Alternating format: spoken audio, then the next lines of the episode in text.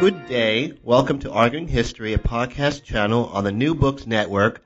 My name is Dr. Charles Coutinho of the Royal Historical Society. I'm a host on the channel, and today I'm pleased and honored to have with us Professor Jeremy Black. Professor Black is Professor Emeritus at Exeter University. He is the author of well over 100 books, and he is without a doubt the most prolific author and historian writing in the Anglophone world today. And we're going to be speaking about the Great War, Origins and Causes. Welcome, Professor Black.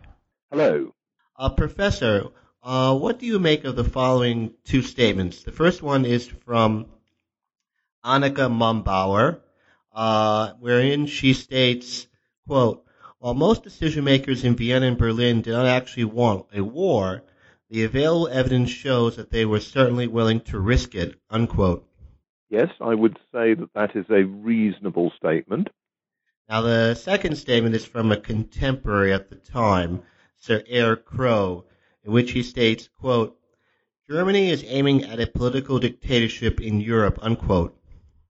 I think that's true of some elements in the German leadership. I'm I'm always slightly wary of the idea that you could aggregate many millions of people, or even a new a complete um, uh, decision-making group. I think what the key element is this: that a lot of the discussion about the origins of World War One in recent years, and there's been some excellent books, has focused very much on the immediate uh, diplomatic precipitants, particularly, uh, obviously, the period from the assassination of Franz Ferdinand in Sarajevo up to the varied declarations of war. That I think is very pertinent, and I think there are a number of good books, and I'm quite happy to discuss those with you. But I think a more important context is that of active military planning for aggressive and offensive warfare designed to take advantage of circumstances. And I think if one's focusing on that, and um, then you can see a substantive difference between, on the one hand, Austria and Germany, where I think there is very clearly a willingness to use force in order to uh, alter the relationship between the European powers, and in particular Britain and France, where there is, of course, planning for war, uh, but there is not the same interest in causing a war in order to have such a change. And I think the two phrases that that you used are interesting because, I mean, I would put it slightly differently. I think there was a militaristic culture in Berlin and Vienna which made an opting for war easier and, in, for many people, even desirable. Whereas I think there is much less militarism to the fore in either London or Paris. Uh, let us um, let us actually use your statement as um, means of approaching out the subject in various directions. But one um, um thing I would like to ask you is, how can one say that, say, uh, Austria-Hungary Vienna, as it were, uh, for purpose of our conversation, was quote militaristic unquote. When I think it had the le- in terms of uh, percentages of the available male population, the least um, uh, number of uh, men under arms um, of any of the great powers, as well as uh, I think the lowest military budget.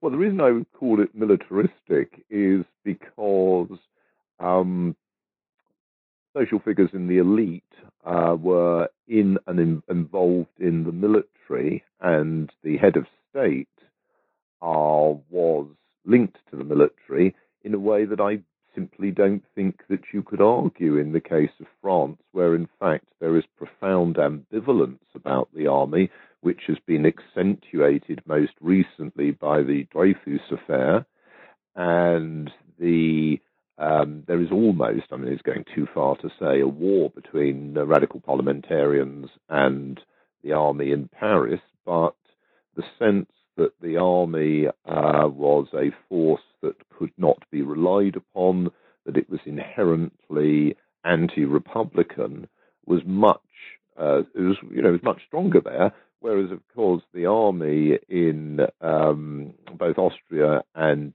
Germany was much more linked to the uh, head of state, and um, the loyalty was not in any way compromised. Again, there's an interesting situation um, in England. There had been, as you know, sorry, Britain, there had been, as you know, uh, more specifically over Ireland and the so-called Curragh Mutiny, a developing crisis between the Liberal government and the military leadership. And there was the question, indeed, in 1914 as to the determination of the Liberal government, which was dependent on votes from Irish Home Rulers to get its legislation through Parliament, but anyway was you know interested in Irish Home Rule, had long been committed to it, and there was the uh, the point that the the army, particularly those units of the army in Ireland, was completely opposed to it and was strongly in favour of what we would call a unionist position, and um, there was the question of whether the army was reliable and whether force would be used by it or at its expense. Um, now, that's a very different political context to the relationship between, say, uh, Moltke and uh, Wilhelm II, or between Hötzendorf and uh, Franz Josef. So I do think there is a different context. I mean, you know, I'm quite prepared to accept that um, you can use indices which suggest, for example, British expenditure on the Navy you can show is very high. Um, but I, I, I, just simply don't see that naval expenditure um, as an inherently aggressive policy deter, uh, predetermined in order to um, uh, dictate a political agenda in Europe. Um, whereas I would suggest to you that the German army's interest in acting before the French financed Russian railways aided mobilization plans, um, what Moltke saw as a window of opportunity to act. I would say that was an inherently more aggressive temperament um, and context within which policies were evolved. And interestingly enough, I think in the case of Austria, I, I accept your position. There are diff- there are difficulties for the Austrians, but precisely because there are difficulties, precisely that there is a concern about so- South Slavic nationalism being encouraged by uh, elements in Serbia, there is a determination on a show of force to, as it were, uh, teach the Serbs the lesson, as it were. Now, um, you can have your own views as to whether you regard that as uh, uh as militaristic. I, I, myself think it is. I think that there were enough figures in the Austrian elite. I think the Larry Sondhaus biography, very distinguished uh, American scholar, his biography of Hötzendorf is a pretty damning indictment of the man, his intentions, and his influence. And, you know, I just simply don't see any individual acting in a comparable light in either Paris or London. Uh, going back to sort of the background before the immediate crisis, of July 1914. Would you agree with uh, David Stevenson in his book Armaments and the Coming of War in Europe, wherein he states that uh, uh, there was, prior to 1914, a European arms race which had been started by Russia and which, uh, by the spring of 1914, Russia was uh, winning? Um, there was certainly had been for a long time competition to have the most advanced weaponry. I wouldn't say that it started with Russia. I think you can take it a long way back. Um, in essence, there is a fundamental similarity of armaments in the age of the smoothbore uh, guns, um, it, which really is superseded um, early in the 19th century as shell ammunition as opposed to round shot comes in, as you move increasingly to steel as opposed to iron, as you move increasingly to rifled barrels as opposed to smoothbore. And as a result of that, both land and sea warfare and capability, and with the sea, of course, you can add to that the move to have iron warships in place of wooden ones, and you can move to different forms of, of, of armor. So you move from iron eventually through to steel, etc. Now, um, and you move to marine turbine engines. I mean, the the, the point is, I would be very loath to say that that gives you an arms race starting at a specific moment. There are arms races within that context that are particularly bilateral. Let us say uh, Navy, Britain and France in the late 1850s, uh, Britain and Germany in the uh, 1900s. Um, and there are, as you all know, the, the similar situation on land. I mean, what is interesting in the wars of German unification is that um, you have a um, differing effectiveness in handheld firearms from artillery, and each side, as it were, tries to jump the other. Now, if you're looking specifically at the 1900s, as you and doing citing Stevenson, Russia had been very heavily defeated by Japan in the Russo-Japanese War.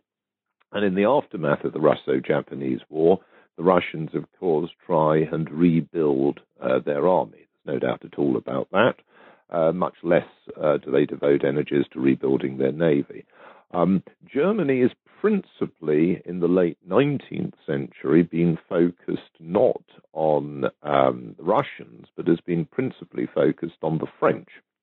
And that um, situation is uh, made um, more volatile in the 1900s uh, in part because of the degree to which the Russians are rearming after their defeat by the Japanese, in part because of the nature of French Russian relations, and in part as a completely separate force profile because of the determination of Wilhelm II and Tirpitz to try and challenge what they see as the British naval hegemony. So I think you've got a number of different agendas there.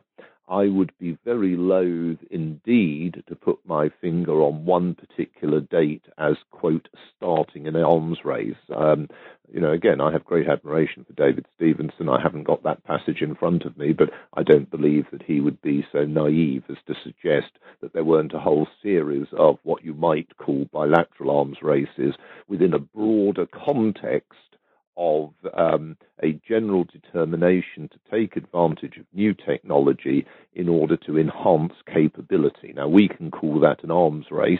Um, I, I, think actually a fairer term would be the one I've just used a general determination to take advantage of new technology, and in particular to not fall behind uh, the technologies of other powers. So, um, in many respects, um, the the naval technology changes, whether in armament, whether in armor, uh, whether in marine propulsion, um, inherently make previous military systems pro- platforms, as it were, to use the modern term, anachronistic, uh, and that creates a pressure. Um, but you know, that's a pressure within a context in which it is by no means clear to many powers what will be the eventual alignments and therefore what their taskings are going to be. So, you know, um, the Russians spend a certain amount of money on fortress artillery, which is largely a waste of time. Um, you don't. It's very difficult to tell what is and is not going to be an appropriate usage of expenditure. In fact, you could argue, if you wanted to be controversial, that the, in terms of the finance, that the German expenditure on the navy is a waste of time. But of course, that assumes a perfect knowledge of the tasks that they are going to be um, called upon to, to face and the context within which they're going to do that. And of course, no power had that. Uh, Davidson, I'm sorry, Stevenson dates his um, uh, in his book. He states the um, outbreak of the arms race from 1908 uh, to 1910. Uh, he does say that the Russian uh, expansion, which um, began it, the arms race, was to some degree inadvertent uh, merely a, a, wish to uh, rearm after the debacle of the Russo-Japanese War, but that unfortunately um, had repercussions which initiated an arms race, and uh, you had increases in terms of both qualitative and quantitative by the various powers. Um, what would you make of the statement by the uh, German historian Stefan Schmidt uh, who has recently argued that in the years immediately prior to 1914, you saw French foreign policy becoming increasingly militant in backing Russian policy in the Balkans. I think Russian policy in the Balkans uh, beginning in 1912 is something we also need to take a look at. Well, as I said, I mean, I mean, you know, uh, you and I, we've discussed this in the past. I mean, I am more critical of Germany than you are, and that's fair enough. There is there is room for a discussion, but my own view, as I've said, is is, and we've discussed this, is that you know it is Germany investing, for example, in advanced artillery to blow their way through the fortresses near near Liège.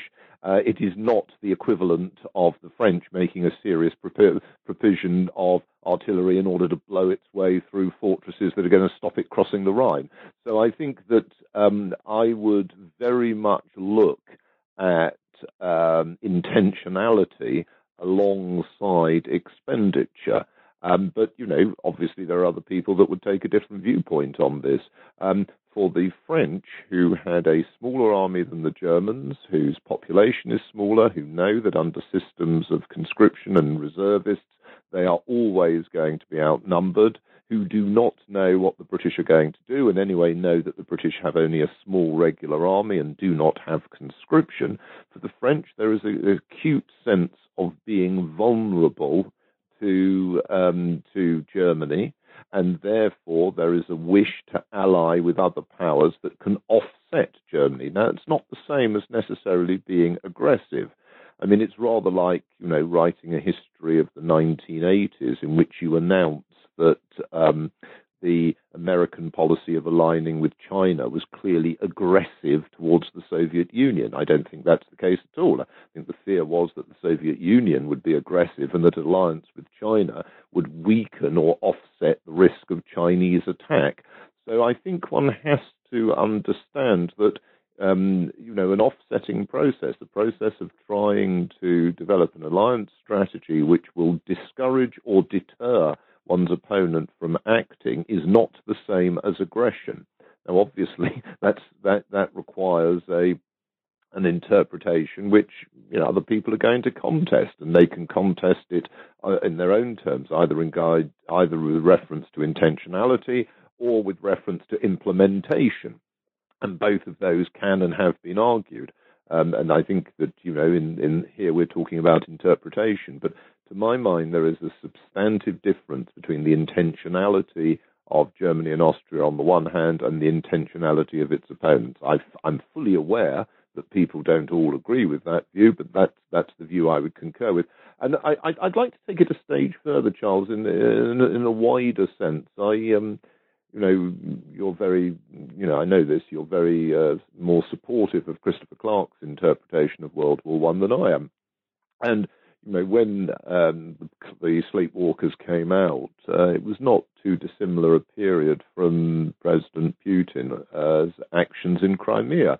And I postulated the argument that in a hundred years' time, the equivalent of Christopher Clark would be producing a book to argue that Putin was acting defensively against the aggression of the NATO powers and it was published in the London Monthly news magazine Standpoint. And I would stand by my point because my point was that intentionality is the clear point. You can always produce an argument. You could produce an argument, if you like, at the present moment that Iran is a passive state brutally put upon by some Israeli plot, but that's rubbish. And I mean, the fact is, the Israelis clearly have to counter Iranian, um, you know, Iranian uh, military uh, deployment outside Iran, and they have to think about how best to do so.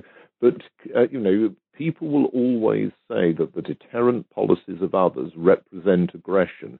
And you know, I was well used as a young man to listening to apologists for the Soviet Union, and whom there were no shortage of apologists um, in both Britain and the United States telling you faithfully that the Soviet Union was a peaceful system and that it was NATO that was aggressive. And to my mind, this was nonsense. And I think that it's fair to say that subsequent scholarly work, I mean, insofar as access has been possible in the Soviet Union, has suggested that it was nonsense. And I have to say, I remain much more sceptical than you do. I, you know, you're fully entitled to have a different point of view. We're offering different points of view, but I am much more sceptical about the outset of one World War One being a matter of, as it were, as sleepwalkers suggest, um, you know, equal blame. I simply do not see that. Now, I, of course, am a military historian, so my perspective is more that of a military historian. Um, and, you know, the diplomatic historians, and somebody who I think's book is better than that of Clark is Thomas Otte's book, you know, argues that there are mistakes made by a number of powers, including those whom one might see as trying to operate in a benign fashion. And, you know, I think it's reasonable to say that the Liberal government of Britain was in that position. And there may well have been mistakes made in how one moved information around the system, but that's not the same as all having a similar intention of being willing to fight. Well, I, I um, uh, again, in my case, I come from a diplomatic historian's uh, background, um, but um, with I don't necessarily disagree with what you say. It's merely the fact that uh, I think there are another a number of um, contingent contingent variables which um, prevent us from having, for lack of a better expression, I think that's basically your perspective is is what I would characterize as a neo-Fischerite uh, interpretation of what occurred. I think that's very fair. No, I think that's a very fair statement, Charles. Very fair should we explain to the listeners? Would you like to explain? Because I talk too much. uh, no, be, be, be my guest because we've never actually spoken about uh, Fritz Fischer. So I would I'd be actually curious to uh, hear what you how you describe him and his well, school. Fritz, yeah, I mean Fritz Fischer was a major German scholar. Um, he produced um, a number of works in, but he made his name by arguing that Wilhelmine Germany, the Germany of Wilhelm II, was um, aggressive in its intentions and had a Weltpolitik um, which was genuinely disruptive. And he used that um, as part of either explicitly or subliminally, depending upon what point you're looking at in his writings, to to try and undercut what he saw as an attempt after 1945 by uh, the new um, Adenauer system, as it were, to look for a, a, a benign German past which was uh, located in the Wilhelmine period and to present, as it were, the Nazi period as that of a sort of uh, aberration from a more benign Germany. And what Fischer is arguing, and you know he goes on, as you know, to write um, also about the later period. What he's arguing is for fundamental continuities in uh, German policymaking, and this caused an enormous row. I think that's fair to say and it was a row that was picked up. I mean, not all German historiographical rows, not least because they generally, if you've ever, well, you've obviously read the first chapter of most German books, are mind-numbing in their in their conceptual and methodological discussion. So, not all German historiographical wrangles are picked up in Britain or the United States, but this was.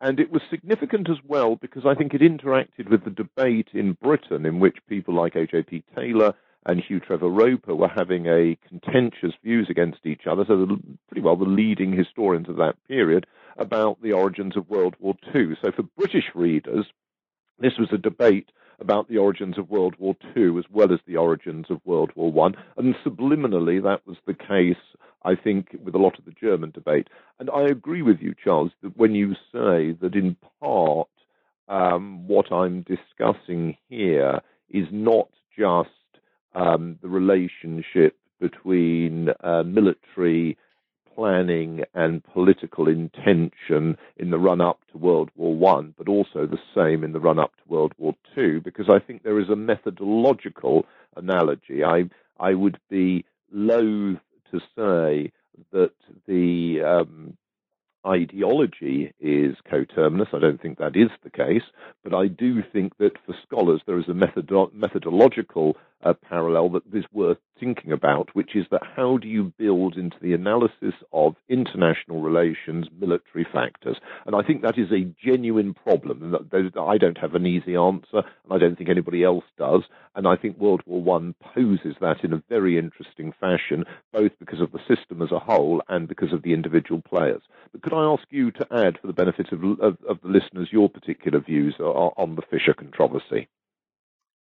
Well, um, uh, basically, Fischer's um, arguments basically are from two books. The first book in, in the original German translation, which was more evocative, Griff nach der Weltmacht, which roughly translated means the leap to world power. I think in, in the UK or the American, the English language translation is Germany's aims in the First World War. Um, but um, in essence, uh, Fischer argues in that book, and in particular his second book, the German title I do not remember. It deals with German policy between 1911 and 1914, whereas his first book dealt mostly with German war aims and German policy during the Great War itself. Uh, but in essence, the second book uh, posits uh, German intentionality uh, to uh, commence a great war uh, he's, he has it for a variety of different reasons, partly domestic, um, pressures on uh, German ruling elite from uh, socialists, etc., and partly because um, the balance of power was to some degree uh, running against Germany, but also because of uh, this is where he ties it in with his first book. Uh, Germany aimed to becoming a hegemonic power in dominant hegemonic power in continental Europe. And the uh, commencement of the Great War, from his perspective, was to be a launching pad for that. So that's how he ties it up with uh, his first book. Now, I think for most diplomatic historians, even for someone like Thomas Otte, which, which is um, it's uh, interesting you mentioned it to him because in his book dealing with the July crisis, Otte uh, moves away from a position which he had 10 years earlier. If you read various, um, he didn't write a monograph on the July crisis before the one he wrote in uh, 2014, 2013, but he did have a number of articles and book reviews. And at that point, 10 years earlier, he was much closer to, for lack of a better expression, could be labeled a neo-Fischerite interpretation, meaning that Germany was the primary actor in the July crisis. Its policies and its intentions were the key to the crisis um, unfolding the way it did. I think that's that's basically your still your interpretation. And in his um, book dealing with the July crisis, he moves away from that. He no longer has that Fischer, neo-Fischerite interpretation, which Germany is the primary actor, or for if you wanted to um, cast legalistic um, labels would say Germany was the um, prime, um, for lack of better expression, criminal, or if you like, um, uh, guilty party. And he no longer has that position. He moves away from that. I think that's partly based on an accumulation of studies um, over the 10 or 15 years prior to 2014, wherein that the neo-Fischerite uh, interpretation, which I can tell you honestly, I myself had for quite a long time. Um, it's not, it's difficult not to be impressed with Fischer's arguments. It's just that if one stands back and looks at them in light of the subsequent um, scholarship of the 20 years uh, prior to 1914, one sees that the argument doesn't really hold up. Um, at least in terms of you're seeing German intentionality and policies following from intentionality as adding to a, a, a German goal for hegemony in Europe, continental Europe, and it doesn't hold up because um, there are other factors and variables which go to explain much better policies not only Germany but the other powers in the crisis. As I mentioned before, well, I think particularly Austria. I mean, I, I would say that if you go back to the Fischer period, uh, on the whole, uh, to you know, to be crude, uh, Germany was taken as very much taking the lead and Austria as being a sort of um, other runner. And um, I would say more recently, um, the emphasis has been on the sort of mm, failure, maybe the wrong word, but the um, the the degree to which Austria had, um, well, to a degree, led Germany into the crisis. I think one might say that that is slightly more emphasized, or considerably more emphasized. I mean, one of the points I would, would make is that Fischer's argument about the challenge of, as he saw it, socialism, is a parallel with um, the argument that the um, anxieties about ethnicity um, uh, within the Habsburg Empire has this sort of notion of the domestic crisis has plays a role in Austria and the idea of trying to act in order to um, confront uh, that situation.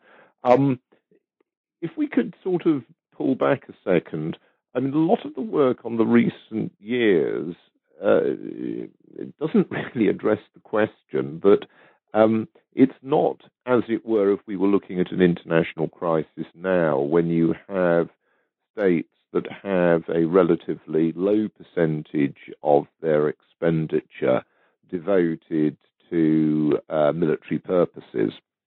The states we're talking about had very significant expenditure levels on the military, and in running, I mean, obviously the British and the Americans weren't running conscription systems, but most of these states were running conscription systems which required people to be willing to give up their life without any consent. I'm not saying that's good or bad, I'm just simply describing what the situation was.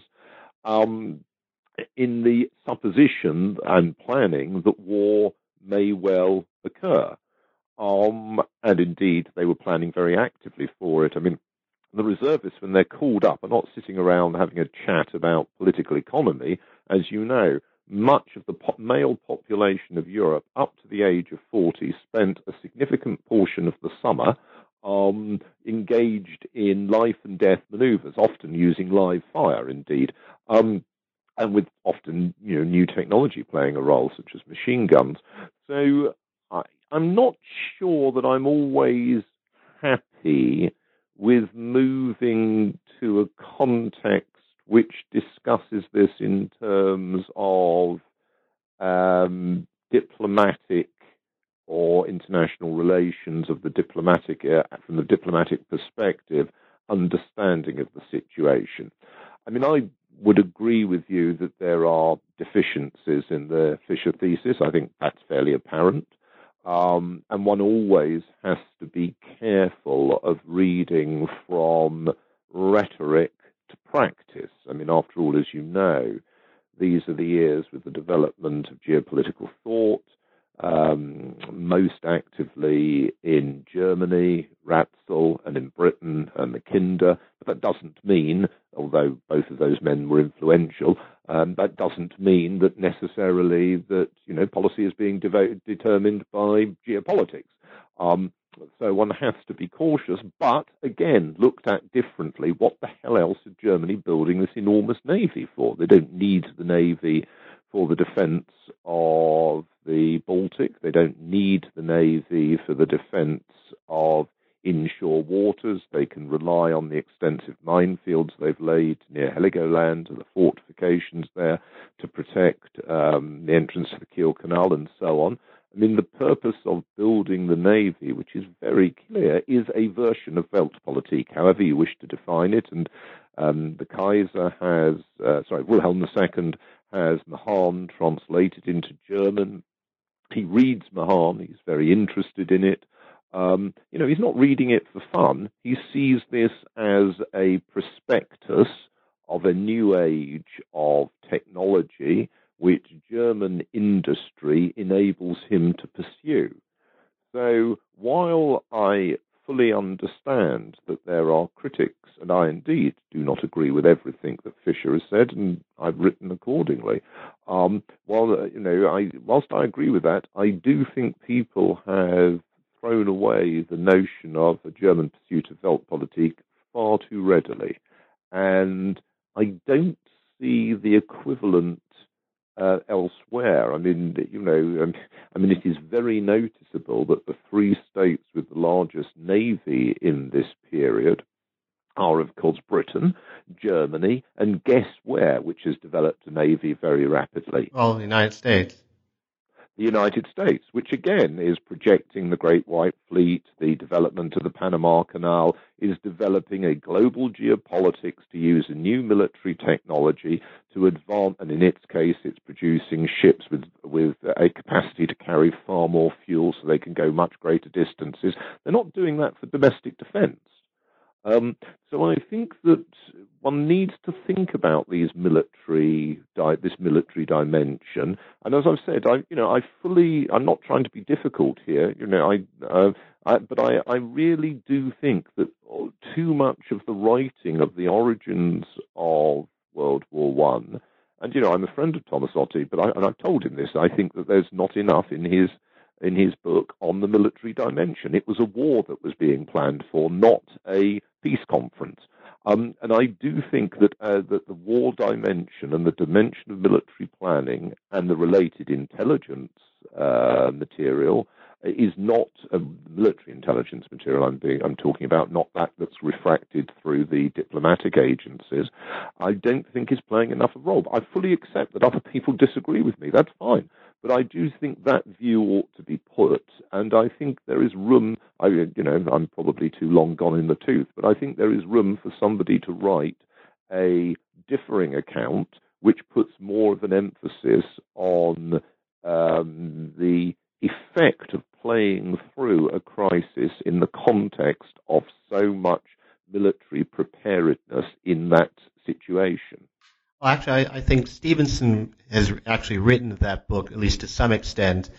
Um, but getting back to Weltpolitik and the and the German Navy, uh, I take it you would not agree with the argument is by Stevenson and another a number of other his, uh, scholars that uh, after 1912 there was a distinct cooling in the uh, Anglo-German uh, naval arms race, and that in fact Germany de facto, at least among themselves, acknowledges that the that particular naval arms race is lost. The UK has won it, Yes, but you know why that is. I mean, yes, that's well known. But the reason is because they've decided to spend more money on the oh, arms. Oh, absolutely. I mean, yeah, I mean, that's I mean, part I of the arms That race. is well known. I mean, I don't. I think Stevenson was reinventing the egg, as it were, with that. That that is absolutely well known. Um, but the reason was that it's rather like um, Geoffrey Symcox's work on France in 1693 to 94. They had the largest navy in the world. Um, but they were also at war by 1693 with Austria, the Dutch, uh, the English and the Spaniards, they realise they can't do both, and they, as it were, stop putting money into the navy, and the English take over and have the largest navy in the world in their place. Um, uh, you know, the I mean, it's very well established that Germany moves to put much more of an emphasis on the army. I mean, it's already had a big emphasis, let's be clear, and that, you know, you could, if you want to argue that, see that as destabilizing um, in that that increases anxiety. But it also, uh, incidentally, in my view, increases the pressure to do something. I mean, if you're putting money into something, there is a pressure to use it. I think that's a really important point. And um, so that I think that the um, I mean, that's always, I mean, that's always the argument going back earlier. That's always the argument that deterrence itself can be provocative uh, which is essentially what you were talking about in the earlier stage when you were asking me about French moves in the Balkans, for example, or French moves with Russia. And that's a way of looking at it, and I'd be an idiot if I ignored that. But I would also say that having the most powerful army in Europe, which is the situation as far as Germany uh, has, if you're combining not just manpower but also technology and readiness to act, um, essentially creates a context in which within which there is an assumption that you have to act, because if you don't act, what's the hell of the point of this? And the danger is that you will lose your advantage, which is, you know, one of Moltke's great anxieties, uh, your relative advantage, or your domestic political critics, and that goes back to Fischer and the, his talk about the socialists, your domestic political critics will demand money is spent on something else. Or maybe even the ghastly navalists will come back again and want money spent on them. So, so there is there is this kind of um, logic, um, logic, I use logic in inverted commas here, there is this kind of logic that stems from the, um, the size of the army. Um, and, you know, we, without trying to make political points about the last 20 years, you can see the same kind of view in some states in the world, some governments, some politicians. You know, we have the force, we ought to use it. If we don't use it, what's the point of it?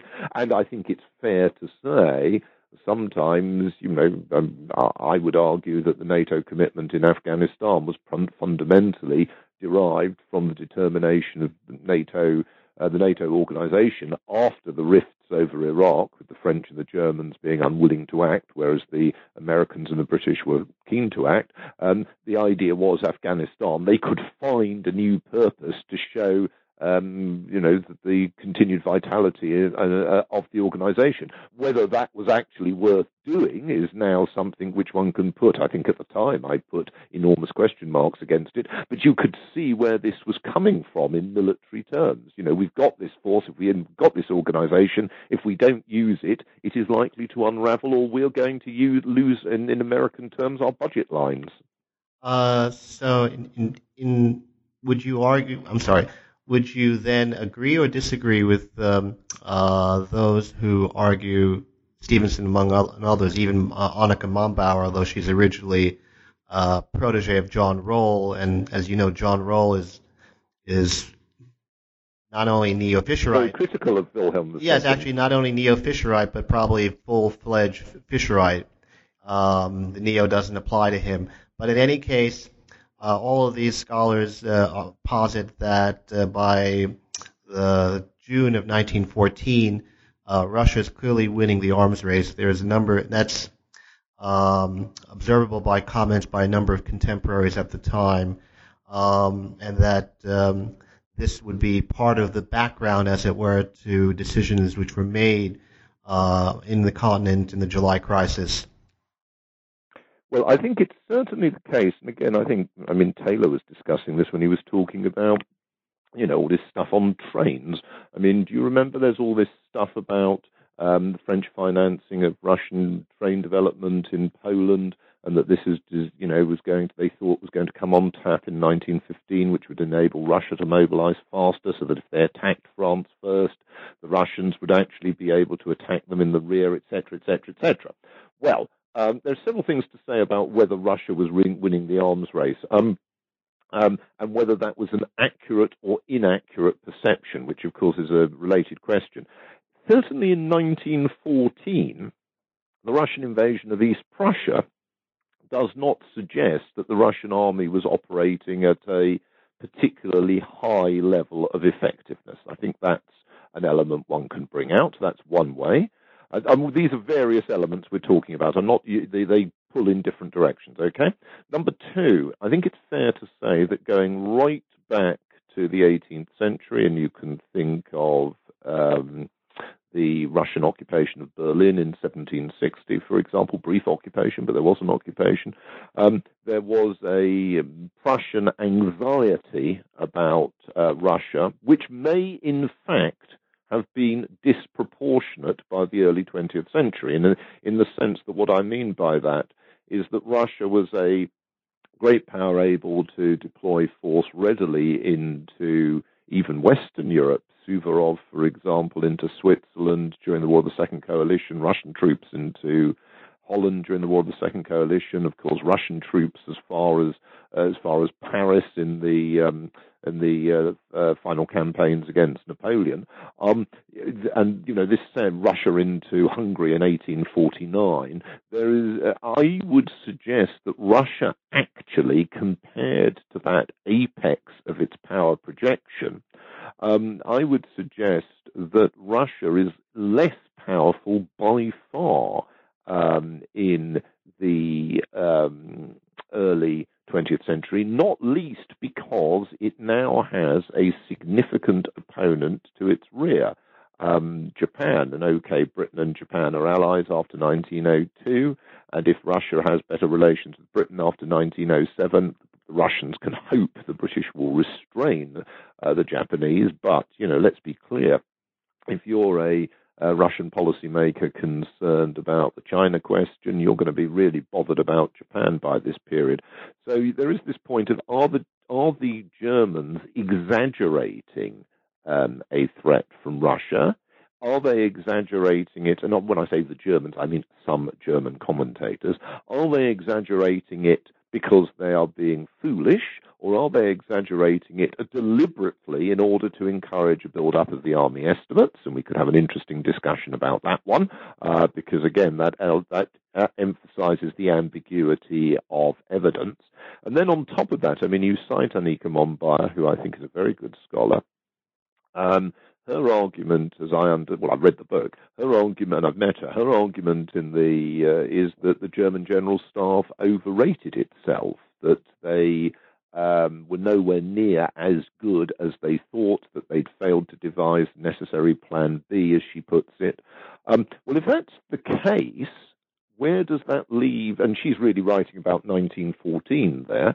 Um, where does that leave the situation prior to the war in terms of their the input of their intelligence assessments into their planning processes. So all I'm saying is I think there's a lot more up in the air here and a lot more lack of clarity. But to my mind, one should be looking at documents from the period, surviving documents from the period, in terms of the kind of traditional German source criticism.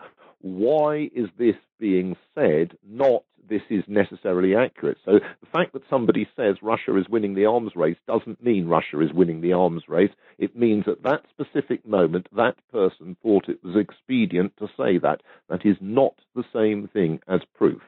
And I, I you know, as I said, I think the jury, I'm fully prepared to accept that people have different points of view mine. And, you know, it may well be in the fullness of time that they are shown to be accurate and I'm shown to be flawed and inaccurate. But what I would say at the present moment is a lot of the citation of material is rather innocent of what I would say is the necessary source criticism. Mm, that that that's um, very apt and pertinent. Although I, although I um, would like to say that the um, it was more or less a consensus opinion among most European elites. I remember distinctly a um, minute by uh, the permanent Undersecretary of State of the British Foreign Office, Sir Arthur Nicolson, in which he harps on the fact that Russia was winning the arms race, that, or more particularly that Germany was losing it, and that therefore the UK had to keep in step and be ever more uh, considerate of Russian um, uh, Russian uh, desires by virtue of the fact that if that were if the UK did not do that, um, Russia would always have the possibility of a rapprochement with the uh, Germans. Um, but uh, let's switch over, if, if for a minute, um, to uh, the Balkans, and in particular uh, Russian policy there uh, from 1911 to 1914.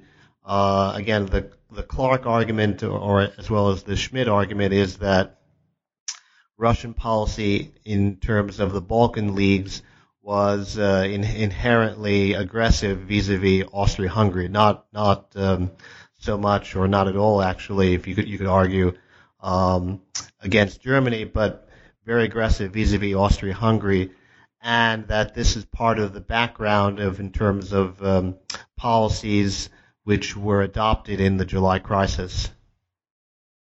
Well, yes. I mean, that's interesting. I mean, Russia and Austria had been competing in the Balkans from the beginning of the 18th century. Um, and the uh, question of which of the major powers and which of their proteges would benefit from the decline and eventual fall of the Turkish Empire was a very much an 18th century issue. There's very good literature on that. Karl Roider, for example, wrote very well on that alas, it's not generally been read by anybody that writes on the early 20th century. Again, people seem to think they've invented the wheel.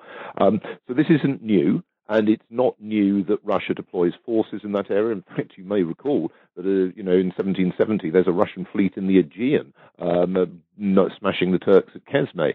So this isn't new. It's new. It's another iteration of a competition for the um, loyalty, support of Balkan um, proto-nations, and it's one that Russia had largely won in the 19th century. One can think of um, their great successes against the Turks in the War of 1806 to 12, of which there's no Austrian equivalent. Um, and that obviously follows Rumyantsev's successes in the late 18th century. One can then think of the Russians again in that era in the 1820s, again in the 1850s, again um, in the 1870s, uh, the Russian development of Bulgaria as a proto-state, uh, the Russian interest, including the navy going to Cape Navarino with Greece, uh, the Russian interest in, in Romania. So this isn't new, and in fact, one can play it round the other way round and actually say, in some respects, um, the rise of Germany is offering a different source, particularly, um, you know, you're interested in armaments, particularly of the supply of armaments to some of these Balkan states. Um, and it offers a you know, with the um, league between um, Germany and Austria, or the alignment between Germany and Austria, it offers an ability for these Balkan states to play off against Russia or to play off against Russia's willingness to try and determine the territorial rela- relationships. So, yes, I agree with you entirely. There is and has been for a very long time acute tension between Russia and Austria in the Balkans. What is really interesting is if you go all the way back, it hadn't led to war between the two powers. Now, I think there's a number of reasons for that. Uh, you can fight if you wish to fight. Um, um, surrogate wars by arming your clients and having them, you know, biff each other up. Um, and, you know, there's a certain amount of that. And you could argue uh, that the two Balkan wars represent a stage of that. And therefore, following through what you were talking about, you could argue, if you want, that this is a new stage of Russian aggression. I would say it is sort of traditional Rus- Russian policymaking in the Balkans, and you know, just as the interesting one in some respects, I mean, the more novel one in some respects, though there are earlier examples. We know that. I'm not an idiot. Um, but the, the, there is the increased German interest in relations with Turkey and the shift within the Young Turks towards a willingness to look um, to Germany. And if, if, you want to, you can say that's a destabilizing element within the Balkans. So one can look for a number of destabilizing elements there. What I would say is that this isn't new. Um, and, uh, you know, uh, I'm, you know, I'm just worried about this um, tendency to look absolutely everywhere for um, inappropriate or bellicose or whatever term you wish to use. I mean, any term has its danger that its value seem, may seem to be value laden to, to, listeners. But you know, the determination to look for it anywhere other than in the case of um, of uh, Austria and uh, Germany. And you know, we had a very interesting discussion, you may recall, um, in which you made a number of really excellent points when we were talking about appeasement and the and the effort subsequently by people to, as it were, shift the blame for appeasement away from the Soviet Union and Germany, of course, and instead to, to place them on Britain and France. And, you know, I do find that although each crisis is different, I do fear there are similar sorts of attitudes playing a role uh, here. Um, I don't mean by that to imply that um, distinguished scholars are doing that, but I do. It does remind me quite a bit about the publication of documents after World War One, and indeed, as you know, the publication during World War One, as each of the powers, including the Western powers, I'm not denying that for a second, sought to vindicate their position during the war and after the war sought to vindicate it anew. And I'm a bit troubled by that. Let's just put it like that. No, that that's a fair point. Um, I don't necessarily disagree with it. Um, but in terms of uh, just to, just to clarify, in terms of the Balkans, um, from 1895 to 1905, there was a Russo-Austrian agreement to put quote the Balkans on ice unquote, and that held um, up for that time period. It's only after the debacle of the um, Russo-Japanese War and uh, Russian um, uh, Russian attempts to recover that Russian interest goes back to the Balkans from the Far East, and that's where the origins of the Russian interest in the Balkan leagues comes out. But let's switch over for a minute. Uh, what do you make of the two arguments? It's a parallel argument I'm not sure they cite each other. Um, Niall Ferguson and John Charmley's argument that uh, whatever whoever was the aggressor in, in terms of July 1914, uh, Germany or otherwise, uh, the UK did not and should not have um, did not have a strategic interest in the balance of power in Europe, and the UK should not have gotten involved in the Great War. Well, it's an interesting one, isn't it? I mean, that's a fascinating one. I'm, you know, I'm, I'm obviously familiar with it. You see that Niall Ferguson's Pity of War, for example. Um, again, uh, it, it, how easy it is for historians to do that is is uh, a matter of debate. I mean, Niall Ferguson's an absolutely brilliant man. I mean, his point for a long time was that Germany had ended up as the dominant power in Europe, in which case, what was the point of fighting World War One uh, in a fruitless attempt to stop that? And, you know, there's also the argument that World War One, though this is not to the fore of his view, that World War One uh, leads to Hitler and in the meantime had wrecked Britain. And, you know, that is a perfectly reasonable proposition in the sense that it is not a counterfactual that was not made at the time. As you will be aware, there were liberal politicians um, who uh, broke with the government over the war itself, just as there were subsequently liberal politicians who broke with the government over the introduction of conscription.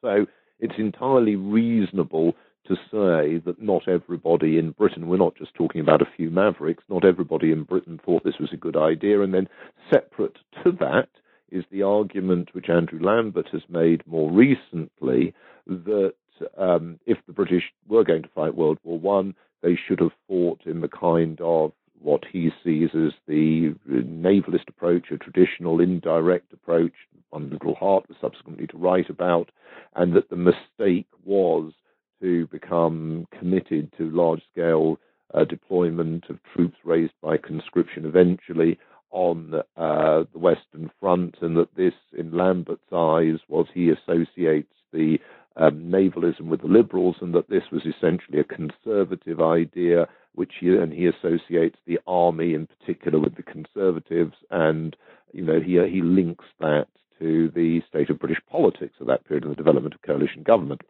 Now, those are important views.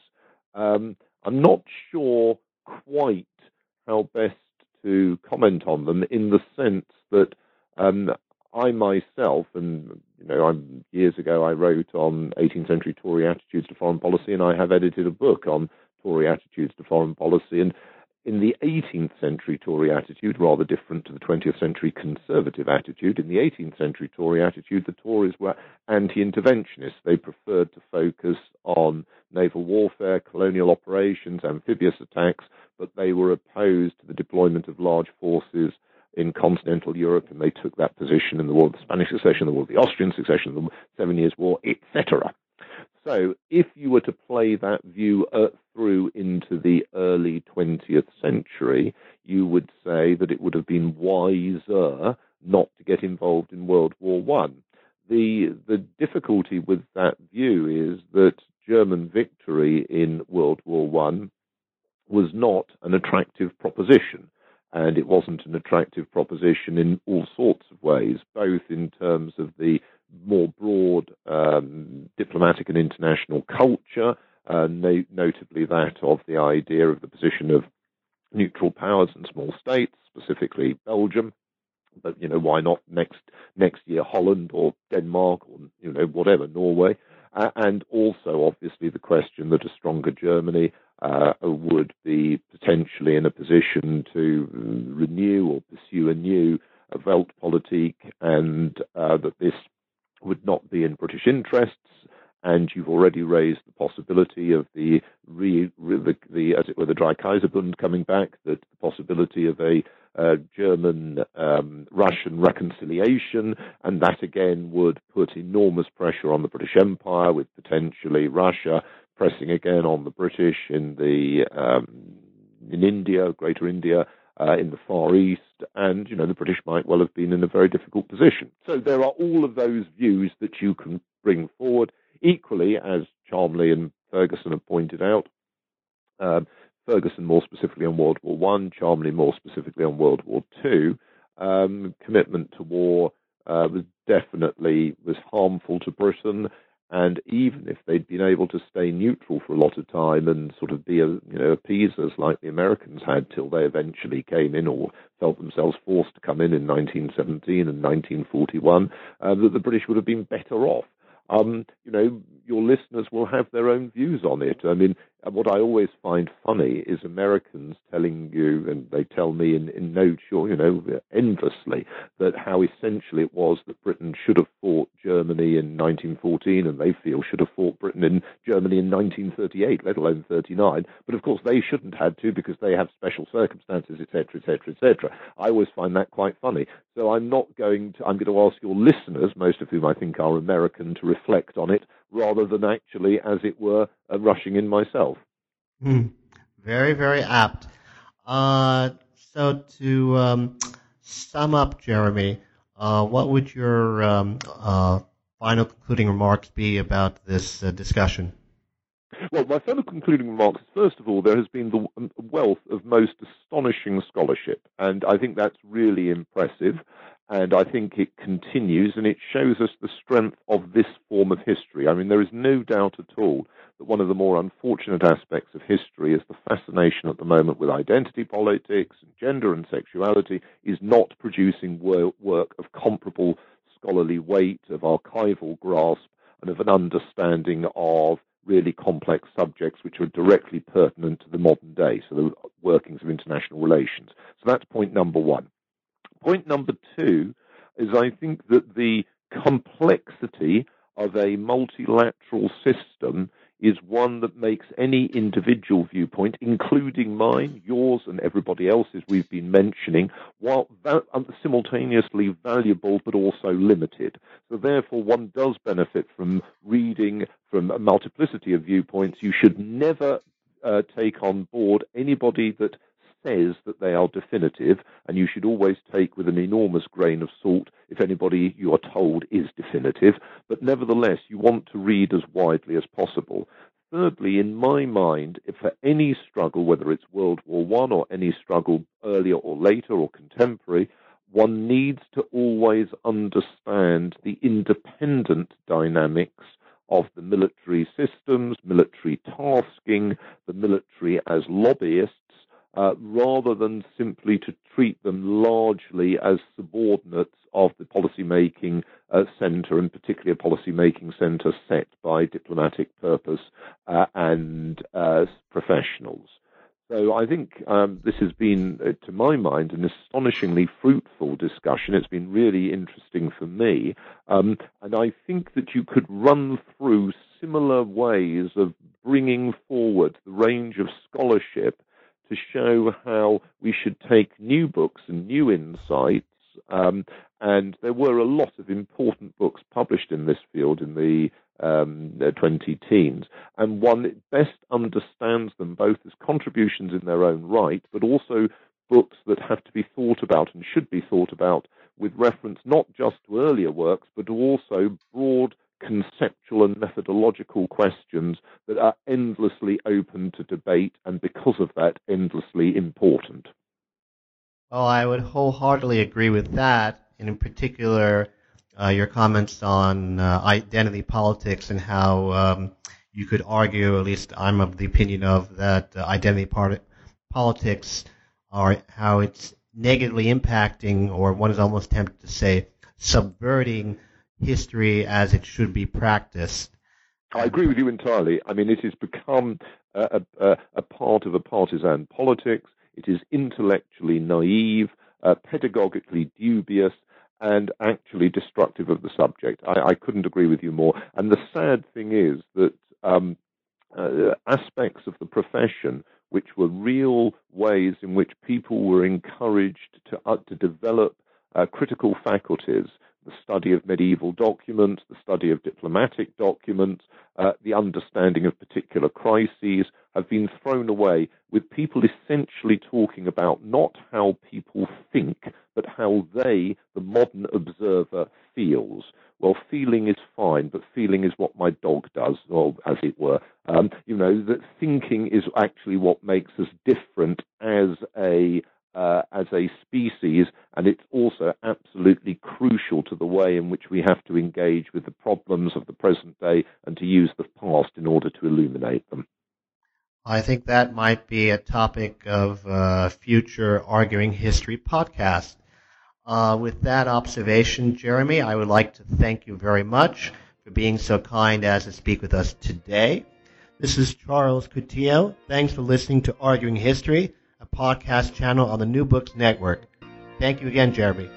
Thank you very much, Charles.